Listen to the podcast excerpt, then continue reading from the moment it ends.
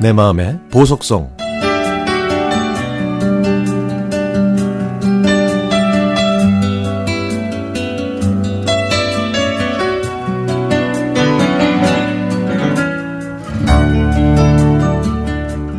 지방에 사는 친구가 서울에서 자취하고 있는 저에게 연락을 했습니다.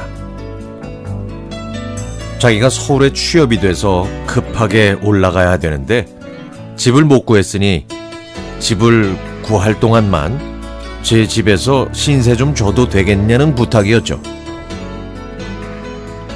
같이 사는 것도 아니고 집을 구할 동안만 잠깐 산다기에 흔쾌히 허락했습니다. 그런데 친구와 저는 성격이 정반대입니다. 저는 깔끔한 편이지만 친구는 좋게 말해서 털털한 편이지 아주 더럽습니다. 더러워요.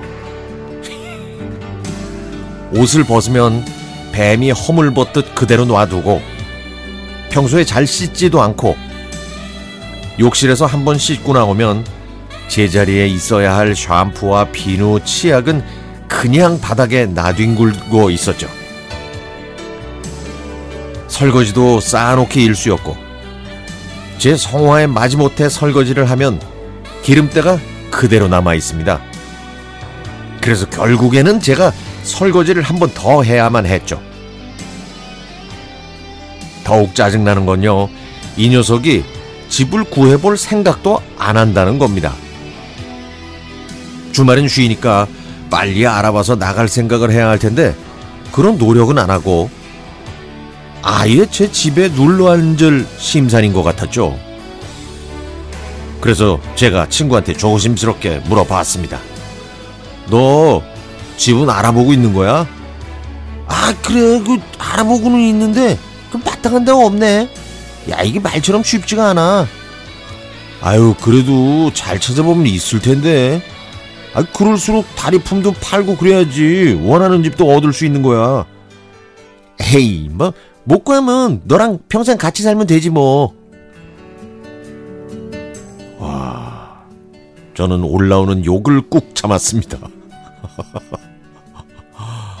편안해야 할 내 집이 친구가 온 후로는 전혀 들어가고 싶지가 않고 스트레스만 주는 공간이 되고 말았으니까요.